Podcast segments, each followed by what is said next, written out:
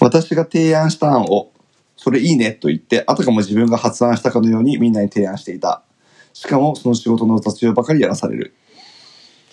あるなぁでもあるんだよね。あるんだよねこれもう本当にあるあるだけど、あるんだよね。どこでも。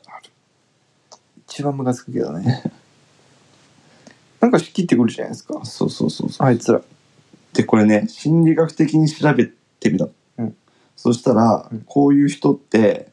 何でもうまくいったものに関しては自分の功績。うんで、失敗した時はうん他人とかその環境のせいにするっていう心理的傾向が非常に強い人がこうなるんだって。おーえジャイアンってことそうじゃんや。自分の成功は自分のもの。自分の失敗は他人のせいってえいう。えそういー、うあ、そういうこと、まあ誰でもそういうの持ってるんだけど、うんうんそういうのが強ければ強いほど、こういう風なことになっちゃう。うーんだから、実はこの人ってうん、俺たちから見ると、めちゃくちゃ、うざいやつに見えるんだけど、うん本人は何にもうざいことをしてるっていう自覚がない。本当にそう思うからってことですよねそう、だから、うん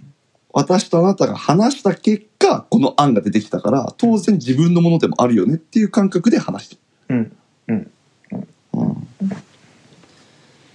で面倒くさいことはじゃあそれ部下だからやってくれよとそうそうそうそう。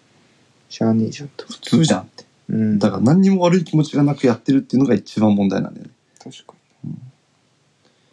確かにでもそういうそのそっちの立場に立ったら、確かに何にも感じないんでしょうねいや、普通ちゃんと良心がある人とか自分を客観的に見れる人だったら、うん、あ、この人が発案してくれた、うんありがとう。うんじゃあこの人の発言だけどよかったから提案するよってう言んうんだけど、うん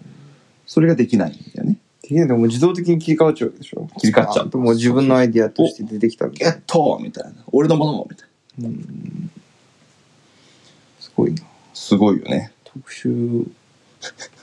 でも、でも確実に世の中一定数こういう人がいるかまらす、こういう愚痴が出てきちゃうっていう。うん本当にこういう人は上司にしちゃいけないし、あの、なるべく関わらない方がいいんだけどね。でもアピールがうまいってことでしょアピールが、いやでも周りがもう気づいてたらまあまあまあアピールにならないじまゃあん。まあ確かに短期的には騙せるかもしれそなうい、そねう、そうそうそう。長期的にはそうそう、すぐ分かる。ずっと付き合う、あの、一緒に仕事してる人だ。ということをね、ちょっと調べてみたら分かりました。